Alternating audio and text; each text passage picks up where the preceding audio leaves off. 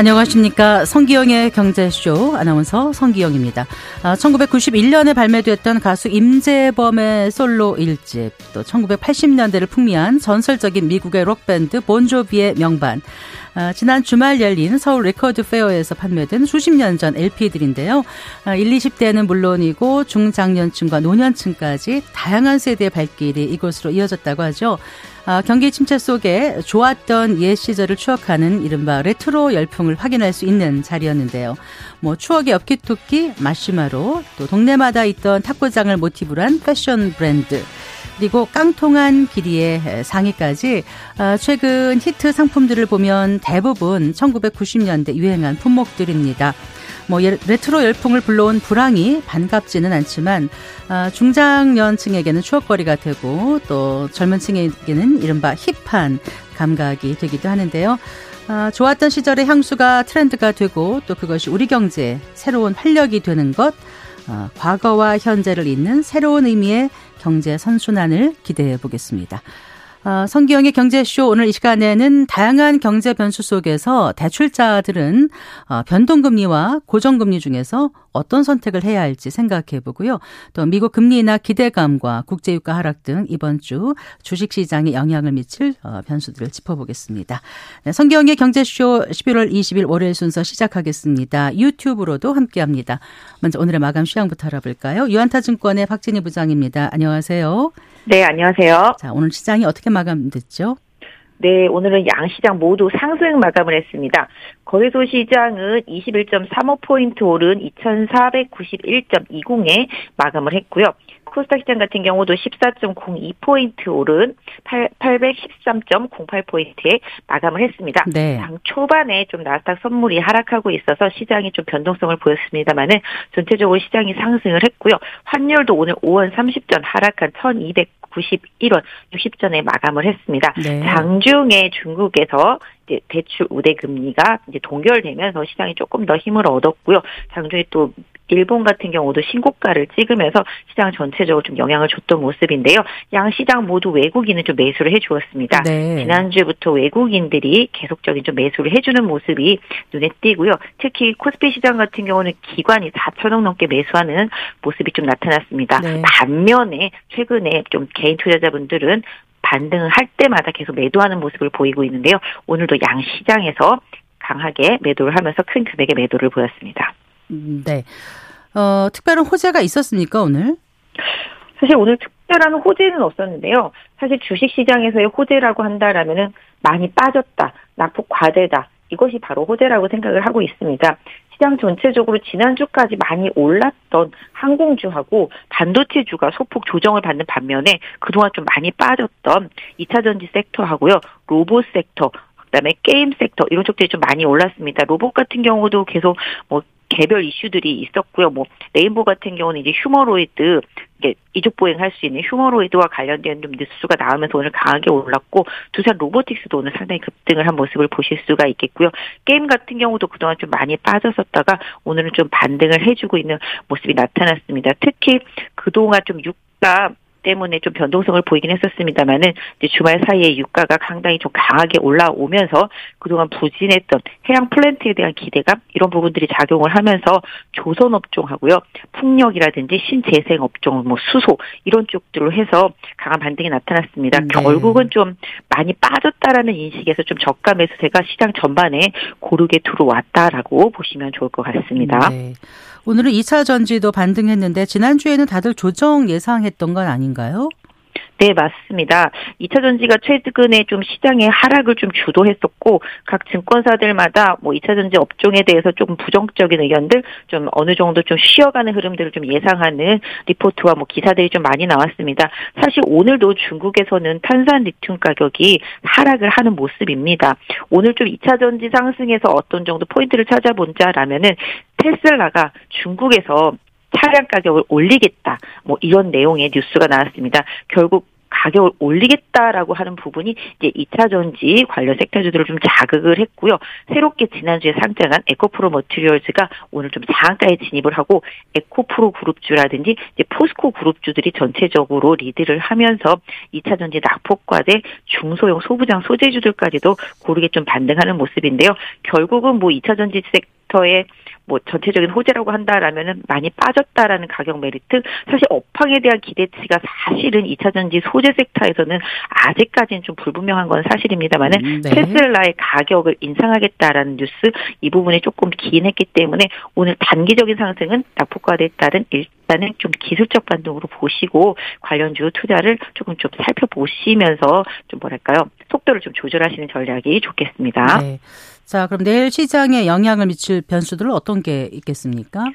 사실 내일 뭐 특별히 미칠 변수는 없습니다만 이번 주에 조금 변수가 있죠. 사실 목요일 날 미국의 FMC 의사록 공개가 있기 때문에 네. 이 부분이 확실히 좀 시장에 좀 변수가 될 가능성이 상당히 높습니다. 지금 시장은 금리를 앞으로 못 올리고 내년 상반기 중반기 중에는 내릴 수 있겠다라는 인식을 가지고서 강하게 올라왔기 때문에 요번 FMC 회의록에서 어떤 멘트가 나오고 뭐 방향을 어떻게 정해질지에 대한 뭐 의견들 이런 부분들이 다시 또 조율될 수 있기 때문에 이번 목요일 날 FMC 회의로 공개하는 부분이 좀 변수가 될 수 있을 것 같고요. 그 외에도 뭐 이번 주에 각종 경제 지표들이 나옵니다만은 시장의 뭐 확 방향을 바꾸기는 좀 어렵다라고 보여지고 있습니다. 사실 오늘 정책 변수, 특히 이제 앞으로 정 치와 관련되어 있는 정책과 관련되어 있는 종목들도 상당히 좀 변동성을 많이 보였기 때문에 미국도 그렇고 우리나라도 그렇고 정치적인 그런 앞으로의 뭐랄까요 구도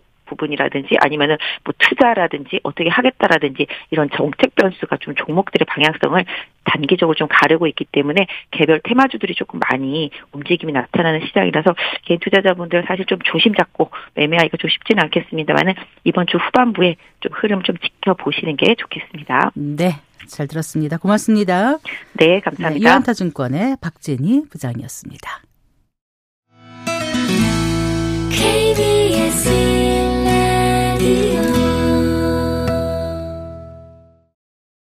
4시 12분입니다. 오늘의 주요 경제 뉴스 정리해 드리죠. 경제 뉴스 브리핑 손서구 경제 평론가와 함께 하겠습니다. 어서 나오십시오. 네, 안녕하세요. 안녕하세요. 아, 그 부실하단 대출이 어느 정도 늘어나는지 궁금하네요. 네. 국내 4대 은행이 공시한 3분기 분기 보고서를 보니까요. 어, 여기에 이제 무수익 여신이라는 게 있습니다. 네. 어, 이 무수익 여신의 합산 잔액을 보니까 지난해 말에는 이게 2조 2,700억 원 정도였는데 올해 3분기 말을 보니까 이게 2조 8,900억 원, 그러니까 2조 9 2조 9천억 원 수준까지 늘어났습니다. 이게 네. 퍼센테이지로 보면 27% 정도 증가한 규모입니다. 여신이면은 빌려주는 거죠. 그렇죠. 네. 네. 같은 기간 이제 전체 여신액이 3% 정도 늘어났거든요. 그런데 이 무수익 여신만 27% 늘어난 거니까 상당히 가파른 증가했다라고 볼 수 있겠고요. 네. 잠깐 무수익 여신이 뭐라고 설명을 드리냐면 그러니까 수익이 없는 여신인 거죠. 은행 입장에서는 대출을 해주고 이자를 받아야 그게 수익이 되는 건데 이제 이자를 제때 못 내주니까 네. 수익이 없는 무수익 여신이 되는 거고 사실상 이거는 어 은행 입장에서는 회수가 불가능한 여신으로 이렇게 취급을 합니다. 근데요, 눈길을 끄는 게 이게 가계보다는 네. 기업 대출에서 이 무수익 여신이 빠르게 늘어나고 아, 있다라는 네. 점입니다. 이게 사, 4대 은행의 이제 기업 대출 부문 무수익 여신을 보니까요. 지난해 말에 1조 5,300억 원에서요. 올해 3분기 말에는 1조 9,754억 원, 2억 원에 육박했습니다. 이것도 30% 가까이 급증한 규모입니다. 은행별로 보면요. 이 기업 대출 부분에서 무수익 여신이 50%에 가까운 증가세를 보인 것도 있었습니다. 아, 그렇군요.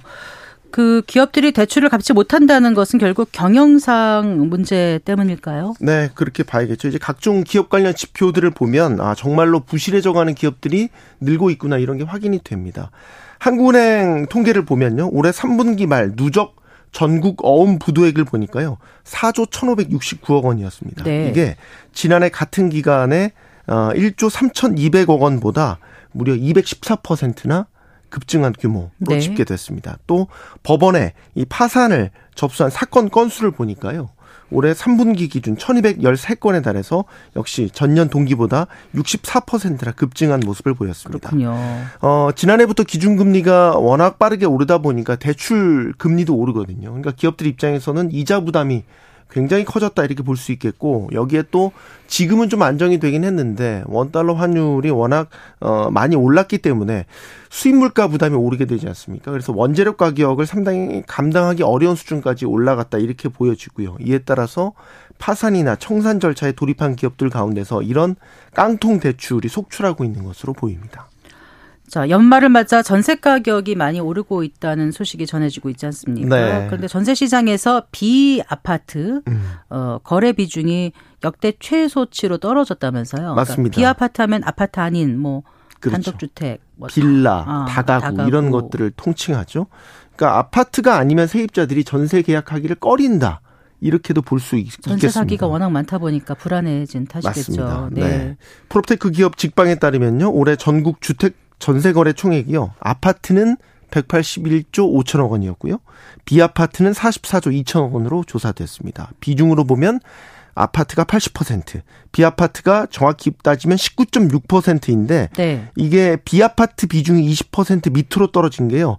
2011년 관련 통계가 발표된 이후 처음이라고 합니다. 네. 지역별로 나눠봐도 마찬가지입니다. 어, 수도권이 178조 4천억 원, 지방이 47조 4천억 원으로 조사가 돼서요.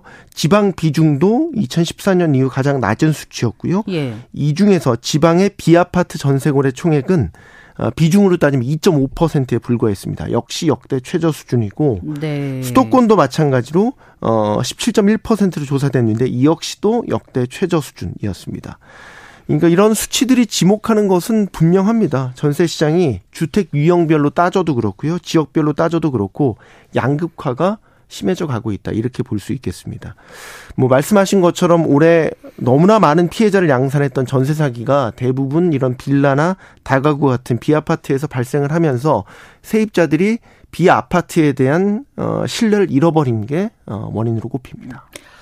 예. 그 기분 좋은 소식도 들리더라고요. 우리나라 라면이 뭐 인기가 많다 해외에서 네. 그런 얘기는 자주 들었는데 올해 수출액만 1조 원을 돌파했다고요? 네, 대단하죠. 아, 네. 특히 이제 올해가 우리나라에 라면이 출시된 지가 60주년 아, 그런가요? 그래서 1조 원 수출 실적이 더 뜻깊다 이렇게 보여집니다. 네. 1963년에 삼양라면이 우리나라에 처음 출시된 라면이고요.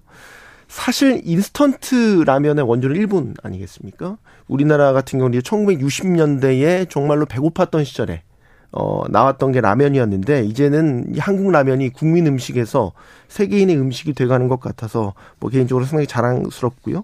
뭐 거두절미하고 올해 어 10월까지 라면 수출액을 보면요. 7억 8,525만 달러였습니다. 네. 작년에 작년보다 24.7% 늘었는데 지금 환율 수준이 1,300원 수준이니까 1조 208억 원 라면 수출액 사상 처음으로 1조 원을 넘은 겁니다. 네. 아직 11월과 12월이 남았죠. 그러니까 올해 더 수출액이 늘어날 거다 이렇게 볼 수 있겠고요. 가장 많이 수출한 국가가 어딜 것 같은, 같습니까? 글쎄요. 중국. 중국이에요. 네. 네. 중국 사람들이 우리 한국 라면 굉장히 좋아하더라고요.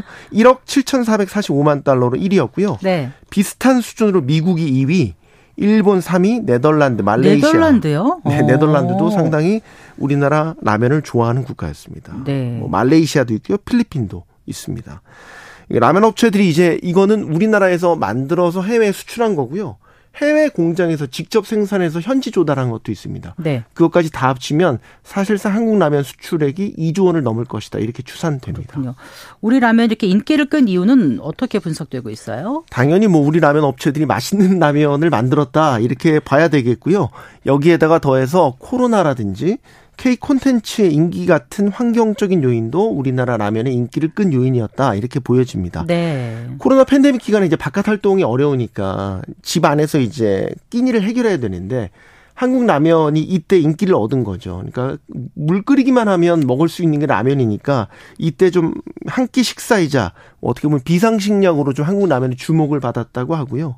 또 2020년 미국 아카데미 사관왕을 차지했던 기생충 영화 아, 시지 않습니까? 네네. 여기에서 기억하시겠지만 당시 이제 짜파게티 너구리를 섞었던 짜파구리 가 등장을 해서 세계인들의 관심을 아, 자꾸 배고파서 네, 이 시간 되면 원래 좀 출출한데 네. 이런 짜파구리가 네. 역시 한국 라면에 대한 관심을 끌어올린 계기가 됐고요. 네. 여기에다가 케이팝도 뭐 꾸준히 인기 받고 있고 K 뷰티 같은 이런 한류 문화에 대한 관심 역시 한국 라면에 대한 관심으로 이어졌다 이렇게 볼 수 있겠습니다.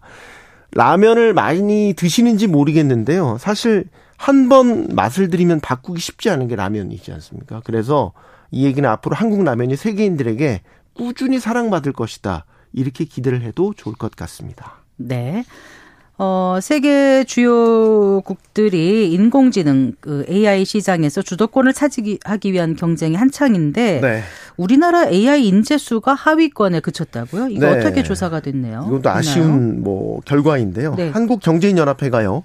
어, 한국직업능력연구원 박동 선임연구위원회 의뢰에서 작성한 한미중 AI 인재학보 전략 및 시사점이라는 보고서를 보면요. 네. 우리나라의 AI 인재 수가요. 주요 30개국 중에 22위에 그쳤습니다. 이 우리나라가 보유한 AI 인재 수가 2,551명, 전 세계 0.5%에 불과했습니다. 네. 글로벌 순위를 보면 미국이 18만 8,300명으로 39.4%를 차지해서 압도적인 일이었고요. 2위가 인도였습니다. 네. 7만 6천여 명, 15.9%였고요. 3위 영국, 4위가 중국 순이었습니다. 그렇군요. 그 우리나라 교육열 하면은 뭐 세계적인 수준인데 네. 어 이렇게 AI 인재가 적다는 게 언뜻 좀 이해가 안 되기도 하고 네. 그렇습니다. 예, 좀 대응 방식이 잘못됐다 이렇게도 볼 수 있겠는데 보고서를 보면요. 우리나라와 미국, 중국의 AI 인재 양성이나 영입 전략 같은 거를 비교를 하고 있는데 어, 이를 근거로 해서요. 우리나라의 AI 인재 전략이 세 가지 측면에서 보강이 필요하다 이렇게 지적을 하고 있습니다. 첫 번째가 컨트롤 타워 입니다. 네. 미국과 중국의 경우에는 이제 AI 인재 양성을 위해서 범정부 차원의 컨트롤 타워가 있는데 우리나라 같은 경우는 뭐 교육부라든지 과학기술정보통신부라든지 여러 부처가 산발적으로 이런 AI 인재 관련 정책을 추진하고 있다는 점 이게 약점으로 꼽혔고요.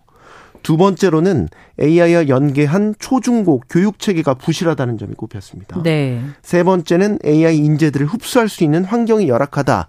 이런 점을 꼽았는데 대표적으로 미국이나 중국과 비교해 AI 인재들이 받는 급여라든지 연구 환경이 열악하다. 그래서 오히려 해외에 이런 AI 인재들을 뺏기고 있는 이런 현실들을 지적을 했습니다. 네. 하나 더 여쭤볼까요? 올해 기업 공개를 통해서 주식시장에 입성한 기업들의 절반이 공모가 아래로 떨어졌다 네. 하는 소식도 들립니다. 투자자들 입장에선 참 답답할 그렇죠. 노릇이겠죠. 네. 금융정보업체 FN가이드에 따르면요. 올해 들어서 지난 15일까지 한국거래소에 상장한 61개 종목 중에서요. 절반인 31개 종목의 주가가 현재 공모가를 밑돌았습니다. 네. 보통 신규 상장한 기업들의 주가라는 게 일종의 기대 심리가 더해져서 공모가 위로 오르기 마련인데 그만큼 주식 시장의 투자 심리가 좋지 않다는 뜻도 되고요. 상장한 기업들이 투자자들에게 좋은 실적이나 경영 활동을 보여주지 못했다 이런 뜻으로도 해석이 됩니다. 이 공모가 비교에 가장 많이 하락한 종목은 네, 지난 5월에 코스닥 시장에 상장된 세포치료제 개발업체 S바이오메딕스였고요. 네. 반면에 공모가 대비 가장 많이 오른 것은 반도체 개발 전문업체 미래반도체로 공모가 대비 240%가 오르면서 새내기 중에서는 가장 높은 상승률을 보였습니다. 네. 고맙습니다. 잘 들었습니다. 네, 고맙습니다. 어, 경제뉴스 브리핑 손서구 경제평론가와 함께했습니다.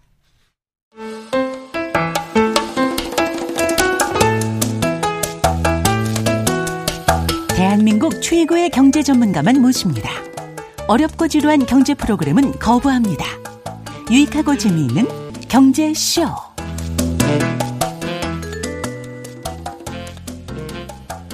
네시 24분입니다. 코픽스 금리 상승세가 아, 무섭습니다. 두 달 연속 오르면서 연중 최고치를 기록했는데요. 코픽스 금리는 주택담보대출 변동금리의 기준이 되지요. 그렇다 보니까 아, 지금 그 변동금리 대출자분들의 걱정이 이만저만이 아닐 것 같습니다. 또 상대적으로 고정금리 대출자들은 일단 가슴을 좀 쓸어내리는 그런 분위기인데요. 아, 코픽스 금리는 왜 이렇게 오르는 건지. 자, 그렇다면 대출자들 입장에서는 지금 어떤 선택을 하는 것이 옳은지 아, 이화여대 경제학과 석병훈 교수 모시고 자세한 얘기 나눠보겠습니다. 교수님 반갑습니다. 안녕하세요. 안녕하세요. 어, 이자 내는 날이 다가오면 가슴이 울렁울렁거린다는 분들이 많으세요. 그 지금 아파트 담보대출 변동금리가 뭐 거의 7% 어, 넘나든다고도 하던데 예. 그대로라면 1억을 빌렸다면 어, 한 달 이자만 60만 원 가까이 되는 거죠. 네. 예. 아, 물가도 무섭지만 지금 고금리 참 무섭게 다가옵니다. 예, 그렇습니다. 지금 우리나라는 특히 가계 부채가 상당히 많은 수준인데요. 네네. 이런 상황에서 고금리로 인해서 가계들이 원금과 이자 상환 부담이 상당히 큰 상황입니다. 이러면 결국은 어, 민간 소비가 위축이 돼 가지고요. 우리나라 경기가 침체가 될 가능성이 점점 커지고 있는 형국입니다. 네, 네.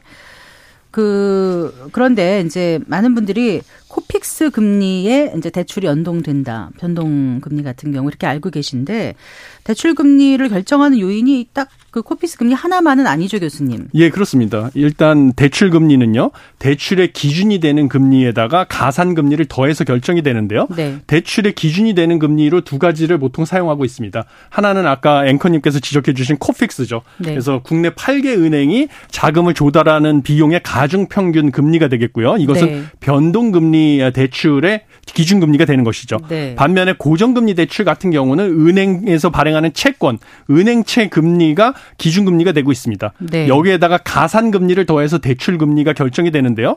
가산 금리는 주로 은행에서 뭐 리스크 관리 비용 등 여러 가지 비용이 들어가고요. 네. 특히 무엇보다도 지금 같은 금리 인상기에는 네. 어, 부실화될 대출이 많아지지 않습니까? 네. 그러니까 그런 걸 감안해서 이런 어, 디폴트가 일어날 걸 감안해서 뭔가 더 가산금리를 올려주는 네. 그런 상황이 되는 게 당연하기 때문에 네. 지금 같은 금리 인상기에는 원래 가산금리가 점점 더 증가를 하는 경향이 음, 있습니다. 앞에 순서에서도 무수익 여신이 점점 늘어나고 있다. 특히 예. 이제 기업들을 대상으로 예. 증가폭이 크다 이렇게 나왔는데 그거를 그 반영하는 게 바로 이런 그렇죠. 금리인 가산금리죠. 예, 맞습니다. 코픽스가 그러니까 자금 조달 비용 지수라고 하더라고요. Cost of Funds Index의 줄임말인데 예. 그 전에는 콜 금리 그러지 않았어요, 교수님? 아, 콜 금리 같은 경우는 네. 뭐 한국은행에서 기준금리로도 쓰고 네. 당연히 아, 그 단기 자금 시장에서 빌리는 네, 그 금리를 은행들 간에 빌리는 금리라서 그걸 대출 기준금리로 쓴 적도 있었을 음, 텐데요. 네. 지금은 이제 코픽스라는 이 네. 가중 평균 8개 은행에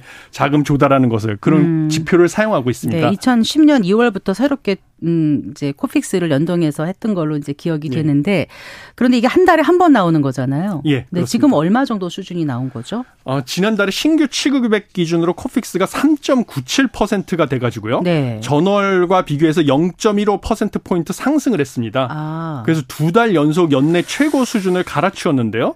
사실 이 신규 취급액 코픽스 같은 경우는 지난 6월에 3.7% 이후 두 달 연속 아, 하락했다가요. 네. 다시 두 달 연속 크게 상승을 해가지고 지금 연 4%대에 육박하는 수준이 됐습니다. 네. 그러니까 코픽스는 왜 오르는 거야? 조금 더 설명을 해 주신다면요. 예, 코픽스라는 것은 결국은 아까 말씀드린 것처럼 8개 은행이 조달한 자금의 가중 평균 금리인데요. 네. 은행들이 자금을 조달하는 방식은 크게 두 가지가 있습니다. 예금 적금을 유치해서 조달하는 방법이 있고요. 네. 채권, 은행채라고 하죠. 네. 은행채를 네. 발행해서 조달하는 방법이 있는데요. 최근에 어, 코픽스가 오르는 이유는 이 예적금 금리가 오른 탓입니다. 네. 예, 예적금 금리가 지금 어, 작년에 최고 5% 수준을 넘나들 때 가입을 했던 1년짜리 저희 정기 예적금이 지금 만기가 돌아오고 아, 있거든요. 예. 네. 그래서 이거를 붙잡아 놓기 위해서 은행들 간의 예적금 금리 어, 경쟁이 벌어지다 보니까 네. 지금 예적금 금리도 4%대까지 3%대로 내려갔다가 4%대로 다시 올라와 있는 상황이 되겠습니다. 네. 그러니까 그만큼 줘야 되니까 예. 예대 마진이 있어야 되는 거잖아요. 그렇죠. 네. 그러니까 예. 자연히 대출 예. 금리를 올릴 맞습니다. 수밖에 없다. 예, 맞습니다. 네, 그렇게 해서 이제 코픽스 금리가 그렇게 결정이 된 건데 그렇다면 고정 금리는 코픽스 영향을 받지는 않는 건가요? 예, 고정금리 같은 경우는 장기 은행 채권 발행 금리를 기준금리로 삼고 있습니다. 네. 그래가지고 지금 어 변동금리하고 고정금리 차이가 1% 포인트 육박하게 벌어져서 고정금리가 오히려 변동금리보다 낮아진 상황이거든요. 네. 그런데 이것은 가장 큰 이유는 아까 말씀드린 것처럼 변동금리는 코픽스를 기준금리로 삼아서 네. 코픽스가 최근에 상승을 했는데 고정금리 대출 같은 경우는 장기 은행채 금리 일반적으로 5년물이죠. 네, 네. 만기 네. 은행채 금리를 기준금리로 삼아서 대출 금리가 결정이 되는데 이 은행채 금리가 지금 하락하고 있는 것이죠. 네. 예, 왜냐하면 미국이 최근에 기준금리 인상이 마무리됐다는 전망들이 나오지 않습니까? 소비자 물가지수 상승률이 빠르게 하락하면서요. 네. 그러다 보니까 시장 금리가 하락을 해서 우리나라 은행채 금리는 오히려 하락을 한 것. 이것이 결국은 고정금리 대출 금리가 변동금리 대출 금리보다 낮아지는 예, 이런 상황이 됐습니다. 통상 생각할 때 고정금리가 변동금리보다는 좀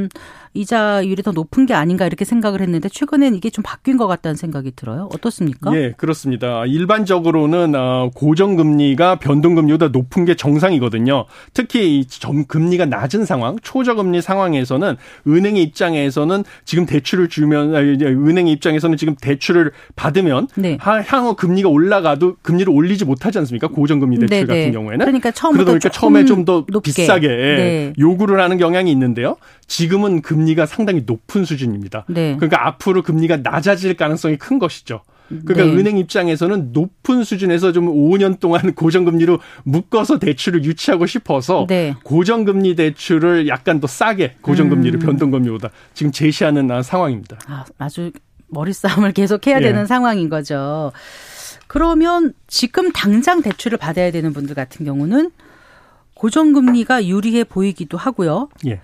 근데 진짜 그게 맞는지 잘 모르겠다는 생각이 들어서 여쭙습니다. 최근에 그 금융당국도 고정금리 대출을 독려하는 모양새 아니었나요? 어떻습니까? 예, 맞습니다. 지금 금융당국에서는요, 가계부채가 지금 빠르게 어, 확대되고 있다라고 우려가 많이 대두되니까 어, 대응 방안 중에 하나로 고정금리 대출 비중을 확대하겠다라는 것을 추진해서요. 네. 은행들에게 고정형 금, 그 주담대 위주로 가상금리를 줄이라고 또 권고를 했습니다. 네. 그래서 이것이 고정형 주담대 금리가 변동형 주담대 금리보다 낮아진 또 다른 이유 중에 하나인데요. 네, 네. 실제로 이게 효과를 발휘해가지고요. 한국은행 자료에 따르면 9월 기준으로 주담대 고정금리 비중이 41.4%로 전년 동기에 33.3%였는데 이거보다 큰 폭으로 증가를 했습니다. 그렇군요. 네.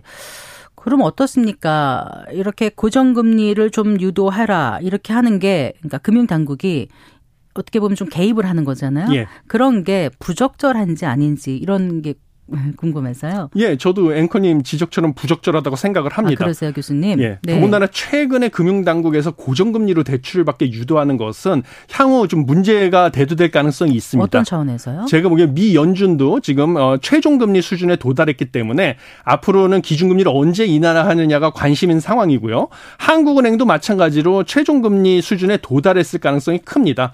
아, 그러면 앞으로 이렇게 그 말인즉슨 결국은 대출금리도 고점에 가깝다는 소리죠. 네. 그러니까 앞으로 미 연준과 한국은행이 기준금리를 인하하기 시작하면 대출 금리도 빠르게 낮아질 가능성이 크거든요. 네. 그런데 지금 이 대출 금리가 고점에 가까운 상황에서 금융 당국이 차주들한테 고정금리 대출을 받으라고 유도하는 상황이다 보니까 앞으로 어 기준금리가 낮아짐에 따라서 대출 금리가 더 낮아지면 차주들 입장에서는 당연히 대출을 갈아타고 싶겠죠. 네. 근데 문제는 3년 안에 대출을 상환하게 되면 중도, 중도 상환 수수료를 부담해야 됩니다.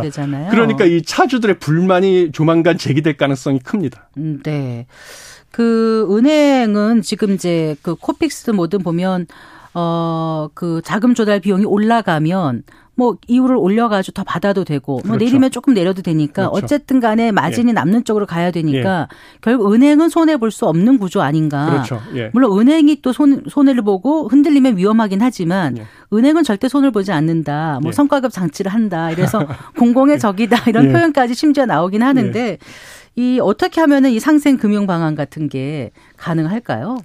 아, 예. 지금 상생금융에 대해서는 저는 사실 좀 상당히 비판적인 입장입니다.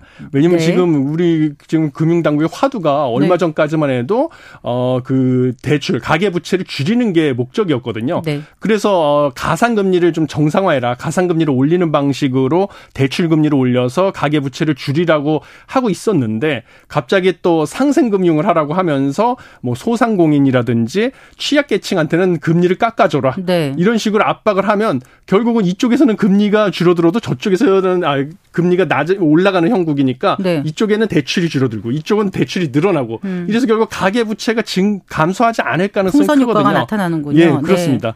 그래서 이런 식으로 상생 금융을 지금 강조하면서 금리를 깎아줘라 취약계층 특히 취약계층 같은 경우는 대출이 오히려 부실화될 가능성도 큽니다.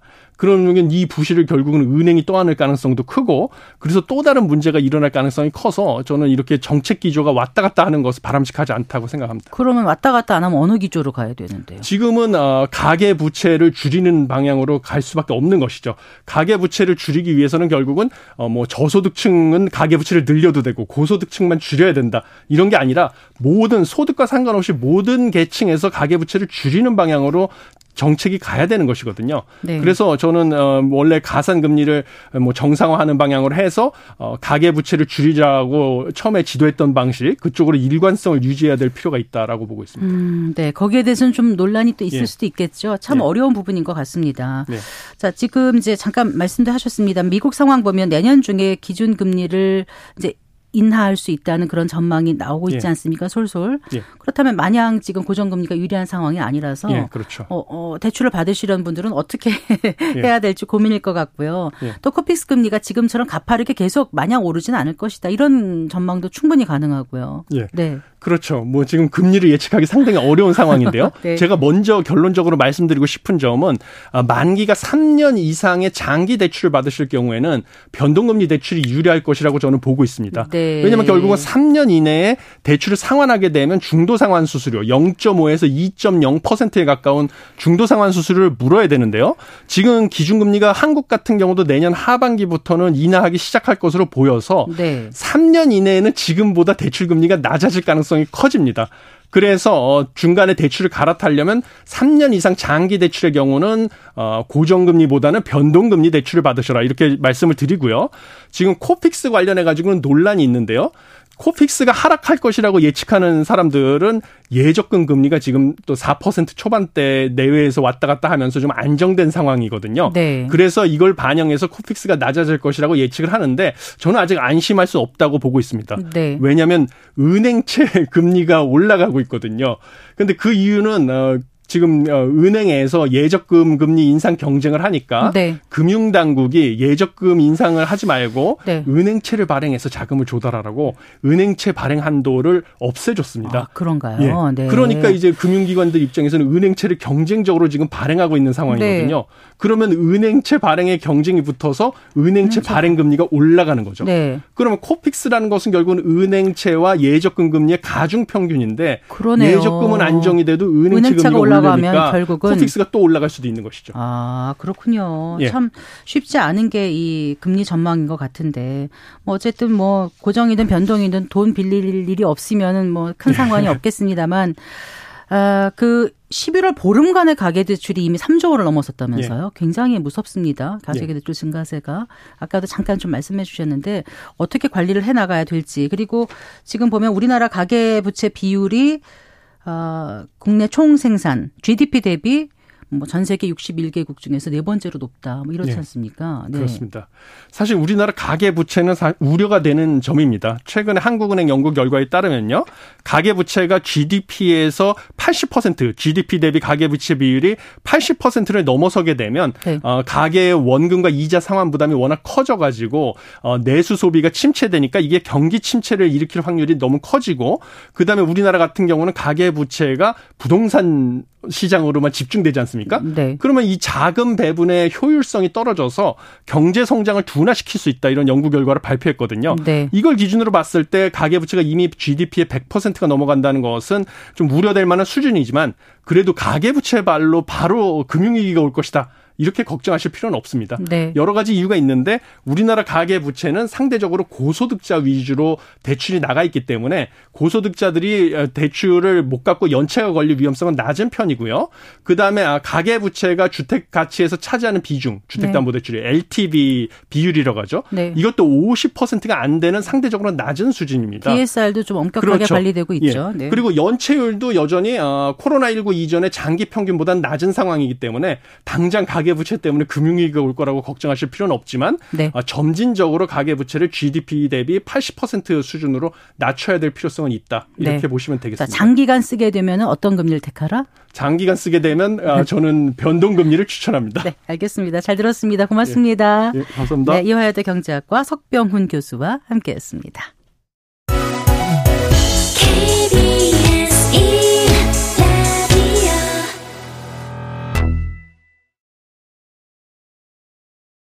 KBS 일라디오 성기영의 경제쇼 함께하고 계신 지금 시각 4시 39분 30초 막 지났습니다. 자, 이번 한 주 주식시장에 영향을 미칠 주요 이슈와 일정 살펴보고요. 또 현명한 투자 전략도 짚어보겠습니다. 이베스트 투자증권의 염승환 이사 스튜디오에 모셨습니다. 반갑습니다. 네, 이사님. 안녕하세요. 네, 반갑습니다. 자, 마이크로소프트사가 자체 개발한 AI 반도체 칩 얘기로 오늘 좀 시작을 해볼까요? 뭐 이 소식이 들리니까 지금 MSFT가 애플의 시가총액에 바짝 근접하는 모양새를 보인다면서요? 네, 그러니까 사실 ChatGPT라고 많이 이제 뭐 써보신 분들도 계실 텐데 이제 그거를 OpenAI라는 회사가 만들었는데 거기에 이제 마이크로소프트가 지분 투자를 했거든요. 네. 그러면서 이제 마이크로소프트의 이제 뭐 검색의 주요 기능 중의 하나로 거기에 좀 탑재가 되면서 이걸 활용한 이제 비즈니스 모델이 뭐 어떤 식으로 확장될지는 좀 더 지켜봐야 되겠지만 결국 AI 시대를 이끄는 그 리더가 되지 않을까 하는 그런 기대감 때문에 네. 사실 마이크로소프트가 올해 내내 뭐 계속해서 좋은 주가 흐름을 좀 보였는데 근데 이제 이 AI를 그 시행하기 위해서는 결국엔 그 반도체가 필요하거든요. 아마 많이들 알고 계시겠지만 근데 우리 뇌에도 사실 이제 기억을 담당하는 게 있고 네. 연산이라고 그러죠. 이렇게 네. 계산하는 계산. 거. 예. 이 두 개가 조화롭게 돼야 되는데 사실 이제 기억을 담당하는 쪽 관련된 반도체는 한국이 이제 절대 강자고 미국 같은 경우 이제 그렇게 아까 연산 기능 강자인데 그 회사 중에 하나가 엔비디아거든요. 네. 근데 엔비디아의 그 칩이 있어야 우리가 흔히 말하는 아까 그 ChatGPT도 할 수가 있어요. 근데 그거를 하기 위해서는 칩을 만들어야 되는데 엔비디아 칩이 너무 비쌉니다. 사실 그 A100하고 H100이라는 용어로 불리는데 네네. 이거 하나에 뭐 많게는 막 4천만 원 넘어간다고 하니까 칩 하나에 아, 반도체 하나에 네. 그러니까 이제 조 단위가 될 수가 있는 거죠. 이 칩 구매 비용만 해도 서버라고 해서 데이터 센터 같은 구축을 해야 되거든요. 너무 돈이 많이 드는 거예요. 그러니까 마이크로소프트 입장에서도 엔비디아에만 이제 의존하기가 좀 그렇다 보니까 자체 칩을 만들겠다고 했고 이번에 네. 실제로 공개를 했습니다. 예, 자기네 칩을. 근데 이제 이런 것들을 자체적으로 마이크로소프트가 공장을 통해서 만드는 게 아니라 마이크로소프트는 공장이 없거든요. 한마디로 설계만 해요. 네. 네, 엔비디아도 똑같습니다. 설계만 하는데 이 설계도를 가지고 만들어주는 회사가 이제 대만의 TSMC라는. 네, 네. 네, 이제 그 회사가 만드는데 문제는 엔비디아 제품을 거의 그 회사가 독점을 하고 있거든요. 근데 우리 한국에 삼성전자도 있잖아요. 만들 수 있어요. 근데 수주를 못 받고 있는 거죠, 아직까지. 네. 근데 이제 마이크로소프트나 뭐 지금 구글도 있고 많은 기업들이 이 칩을 이제 자체적으로 만들려고 해요. 그러면은 우리나라한테도 기회가 올 가능성이 좀 높은 상황이거든요. 그러니까 TSMC에만 이제 독점을 하는 게 아니라 삼성전자가 그 칩을 이제 대신해서 만들어줄 이제 고객사들이 늘어날 수 있기 때문에 네. 사실 이렇게 자체적으로 미국의 유명한 이런 큰 기업들이 반도체를 이제 우리도 만들겠다 하는 거는 한국 반도체 기업들한테도 상당히 좀 좋은 어떤 긍정적인 좀 재료로 작용하지 않을까 이렇게 좀 생각은 하고 있습니다. 네. 그, 그리고요, 그챗 GPT를 세상에 내놓으면서 세계적인 AI 열풍을 주도한 인물을, 인물하면 이제 오픈 AI의 샘 알트먼 네. 최고 경영자잖아요. 근데 이사회에 의해서 전격적으로 해임이 돼서 네. 깜짝 놀라게 만들었어요. 어, 어떤 이유 때문일까요? 그러니까 이게 지금 사실 뭐 주말에 저도 깜짝 놀랐는데 이게 굉장히 이제 상징적인 인물이잖아요. 그래서 오픈 AI를 이제 만든 1등 공신이고 챗 GPT를 이제 탄생시켰다고 좀 보시면 좋겠는데 네. 이게 결국에 이제 이사회의 입장과 올트만의 입장이 좀 그 서로 좀 달랐던 것 같아요. 그러니까 이제 AI에 대한 방향에 대해서 뭐, 뭐 앞으로 계속 개발하는 것 자체야 문제는 없겠지만 네. 올트만 같은 경우는 일단은 이제 AI 개발에 대해서 조금 더 가속화해야 된다. 그러니까 AI 개발 쪽에 계속 더 집중을 해서 기술 개발을 하고 네. 더 발전시켜야 된다. 이런 이제 입장인 거고 이사회 입장은 뭐냐면은 윤리적인 문제도 좀 신경을 써야 된다. 이제 인공지능이라는 게 우리 뇌를 그대로 본뜬 거잖아요, 사실은. 그래서 사실은 이게 잘못 쓰이게 되면 뭐 로봇에 잘못 들어가게 된다면 사실 끔찍한 일이 발생할 수도 있는 거잖아요. 먼 미래. 어떤 일이 벌어질지 사실 네. 상상이 그죠. 네, 안 될 부분까지도 벌어질 네. 수 있는 거 아니겠어요? 예전에 그 네. 뉴스를 네. 보니까 그 항공기 AI로 이제 운전하는 그 이 항공 그 전투기에서 그 이 조종사를 격추하라는 그런 명령도 있었던 것 같아요. 그 AI가 직접 했다고 하더라고요. 예전에 한번 뉴스를 보니까. 네. 그러니까 이게 사실은 살상 명령 같은 거는 AI가 자기 스스로 함부로 실행하는 건 굉장히 리스크가 크잖아요. 위험한데 이제 여기 이사회에선 그런 걸 좀 걱정한 것 같아요. AI 발전은 좋은데 네. 윤리적인 문제도 우리 같이 생각을 해야 된다. 왜냐하면 사실 이제 오픈 AI는 비영리 단체거든요. 그러다 보니까 이사회와 이 올트만에 좀 뭔가 간극이 좀 있었던 것 같아요. 근데 이제 올트만한테 알리지 않고 이사회 이제 권한으로 전격적으로 좀 해임을 했다라고 좀 알려져 있고 그래서 사실 오늘 아침에 뉴스를 보니까 올트만 이제 그 전 CEO가 다시 복귀를 하려고 했는데 그게 좀 무산이 된 것 같고요. 방금 뉴스가 나온 걸로 한번 말씀을 드리면 네.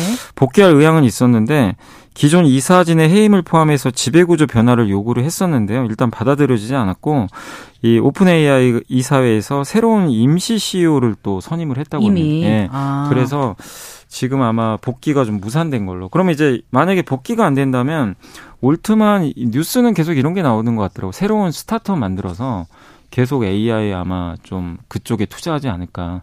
이런 좀 얘기들이 나오는데 이로 인해서 좀 가장 그 좀 어려워진 좀 기업은 마이크로소프트 같아요. 마이크로소프트가 이 올트만의 능력을 믿고 예, 굉장히 많은 돈을 지금 투자를 해놨거든요. 근데 이 투자금을 회수할지 아니면 계속해서 그냥 그 OpenAI 올트만과 상관없이 그냥 OpenAI 지속적으로 투자를 할지 네. 그거 이제 마이크로소프트가 결정한 문제인데 좀 고민이 굉장히 좀 커질 것 같습니다. 그리고 이제 올해 상반기 고공행진 이어가던 엔터테인먼트 업종 주가가 요즘 좀 맥을 못 추는 그런 모양새죠. 오늘은 반등을 좀 하긴 했습니다만은 어, 어떤 이유라고 보세요?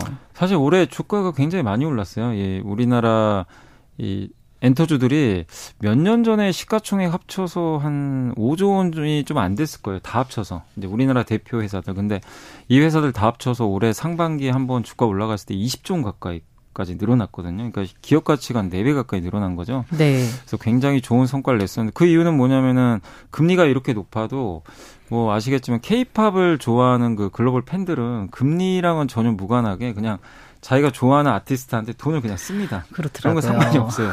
내가 비록 좀 굶을지언정 일단 뭐 그 표현이 좀 그럴 수 있죠. 오빠들한테는 내가 돈을 아끼지 않겠다. 아르바이트 열심히 네. 해가지고.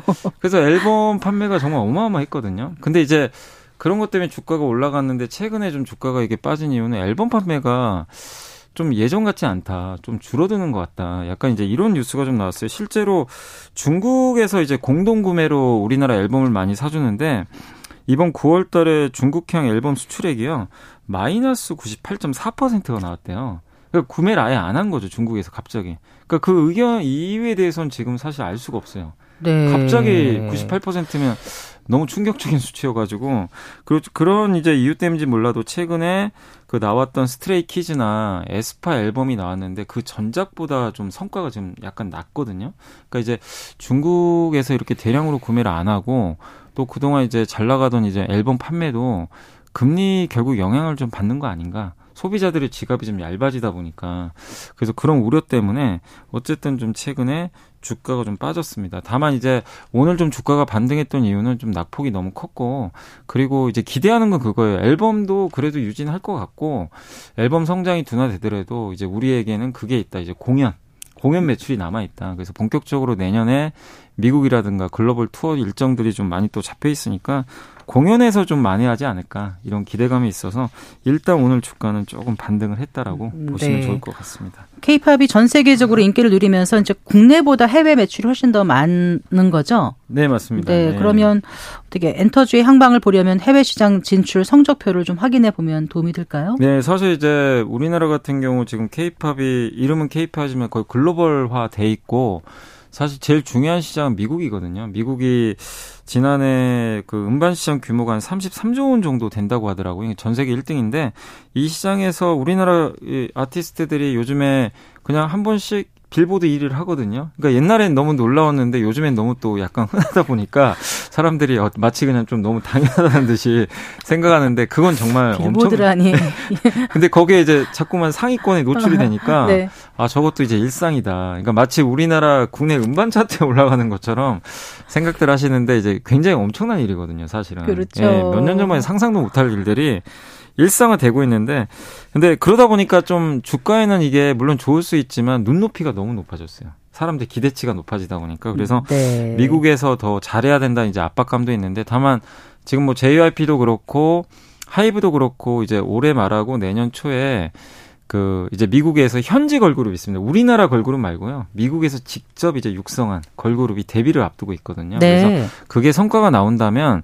미국 시장에서도 이제 매출액이 더 늘 수 있으니까 좀 긍정적이고 또 한 가지는 이제 많은 분들이 얘기를 해주시는 게 미국의 라디오 시장을 좀 뚫어야 된다. 왜냐하면 미국 사람들은 운전을 워낙 많이 하고 다니니까 네. 라디오를 많이 듣는다고 하는데 라디오 듣는 이제 연령층은 어쨌든 30에서 한 50세 이상, 30에서 한 50대 이런 좀 중장년층이 될 것 같은데 결국에 케이팝을 잘 모르는 사람들도 분명히 많거든요. 그래서 그런 이제 수요를 어떻게 끌어들일 수 있을지 그게 좀 미국 시장의 또 하나의 숙제가 아닌가라고 좀 생각은 네. 하고 있습니다. 지금 유가를 좀 짚어봤으면 합니다. 그 배럴당 100달러 간다는 국제 유가가 지금 70달러 코앞까지 내려갔지 않습니까? 네. 일단 국제 유가 하락세 이유를 뭐라고 분석하십니까? 그 많은 분들이 그 이제 하마스가 이스라엘 그 공격하고 나서 굉장히 많이들 걱정하셨거든요. 유가 또 100달러 넘어가면 어떡할까? 우리 한국 같은 경우 유가 오르면 비용 부담 때문에 굉장히 어렵거든요, 경제가. 근데 지금 최근에 70달러까지 떨어졌는데 그 배경은 일단 두 국가가 산유국이 아닙니다. 그렇기 때문에 이제 원유 공급에 큰 영향을 일단 주진 않고요. 네. 두 번째가 제일 걱정한 게 이란이 참전하면 어떡할까. 이걸 좀 걱정했는데 이란도 최근에 뭐 어떤 뭐 이슈도 좀 없는 상황이고 미국도 역시 마찬가지로 좀 조용하다 보니까 아 다행히 좀 확정 가능성이 좀 낮아진 거 아니냐 이게 좀 컸던 것 같고요. 세 번째가 지금 공급 이슈인데 러시아하고 지금 미국이 원유 생산을 많이 늘리고 있대요. 네. 그러다 보니까 이 두 개의 산유국이 좀 늘리면서 유가가 좀 많이 좀 하락하고 있고 마지막이 그 중국의 좀 경기가 뭐 아시겠지만 예전처럼 조, 좋은 상황이 아니잖아요. 근데 경기가 좋아야 원유 수요가 늘거든요. 그렇죠. 그러니까 이제 경기가 안 좋다 보니까 아, 원유 수요도 줄지 않을까 이런 이제 부분 때문에 국제 유가가 72달러까지 한번 급락을 했었고 다만 이제 지난 금요일 날은 국제 유가가 4% 갑자기 또 올랐어요. 그 이유는 이제 다음 주인데 오펙 플러스 회의에서 아마 사우디가 유가 빠지다 보니까 추가 감산하지 않을까 네. 이런 좀 논의를 할 거라는 그런 얘기도 있는 것 같습니다. 그래서 국제 유가는 어쨌든 좀 최근에 공급 그 증가 이슈로 어쨌든 빠졌다가 다시 살짝 좀 회복한 그런 상황이라고 봐주시면 네. 좋을 것 같습니다. 그러니까 유가 하락하면은 이제 증시를 괴롭혔던 리스크 요인 중 하나였는데 좀 안정이 되면 이게 좀 긍정적인 시그널이라고 봐야 네, 되겠죠. 왜냐하면 우리나라는 이사님. 기름 한 방울 안 나는 나라고 대부분 원유 다 수입하잖아요. 그래서 네. 이게 모두 다 비용으로 들어가거든요, 기업들에. 근데 유가 떨어지면 그만큼 비용이 좀 떨어지고 뭐 실제로 여러분들도 마찬가지죠. 이렇게 운전들 많이 하고 사실 휘발유 가격 떨어지면 내 가게 생활에 조금 그래도 여유가 좀 생길 수는 있는 거잖아요. 아무래도. 네, 아무래도. 그러니까 네. 기업들도 마찬가지거든요. 그래서 유가는 좀 떨어지면 한국 그 이 기업들의 비용에 호재로 좀 작용할 수 있다. 이렇게 보시면 좋겠습니다.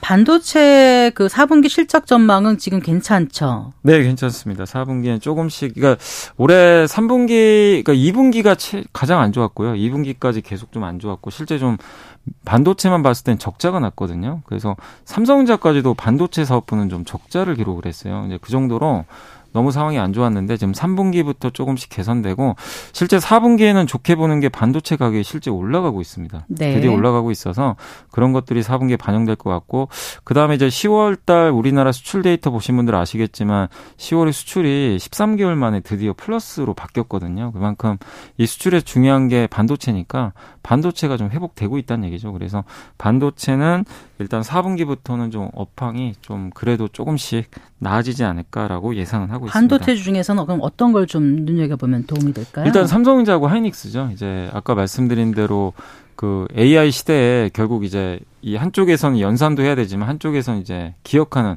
이 메모리도 상당히 중요한데 이 메모리 시장에서는 국내 삼성과 하이닉스가 1, 2등을 다투고 있거든요. 전 세계에서.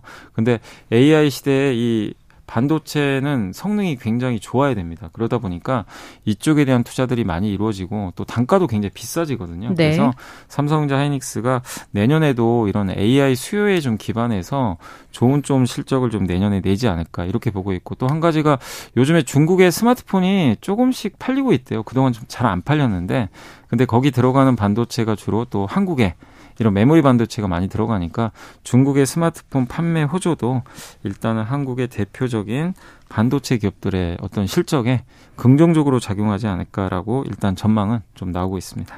목표 수익을 몇 퍼센트 정도로 잡는 게 안전할까요? 너무 좀 어려운 알겠습니다. 질문이긴 한데 네. 그래도 지금은 제 그냥 개인적인 기준엔 하이닉스는 좀 싸진 않습니다. 사실은 네. 좀 많이 올라서 삼성은 조금 싸지 않나 이렇게 생각은 하고 알겠습니다. 있습니다. 말씀 잘 들었습니다. 네, 고맙습니다. 네, 네 이베스트 투자증권의 염승환 이사와 함께했습니다. 성기영의 경제쇼 오늘 순서 여기서 인사드릴게요. 내일 뵙겠습니다. 고맙습니다.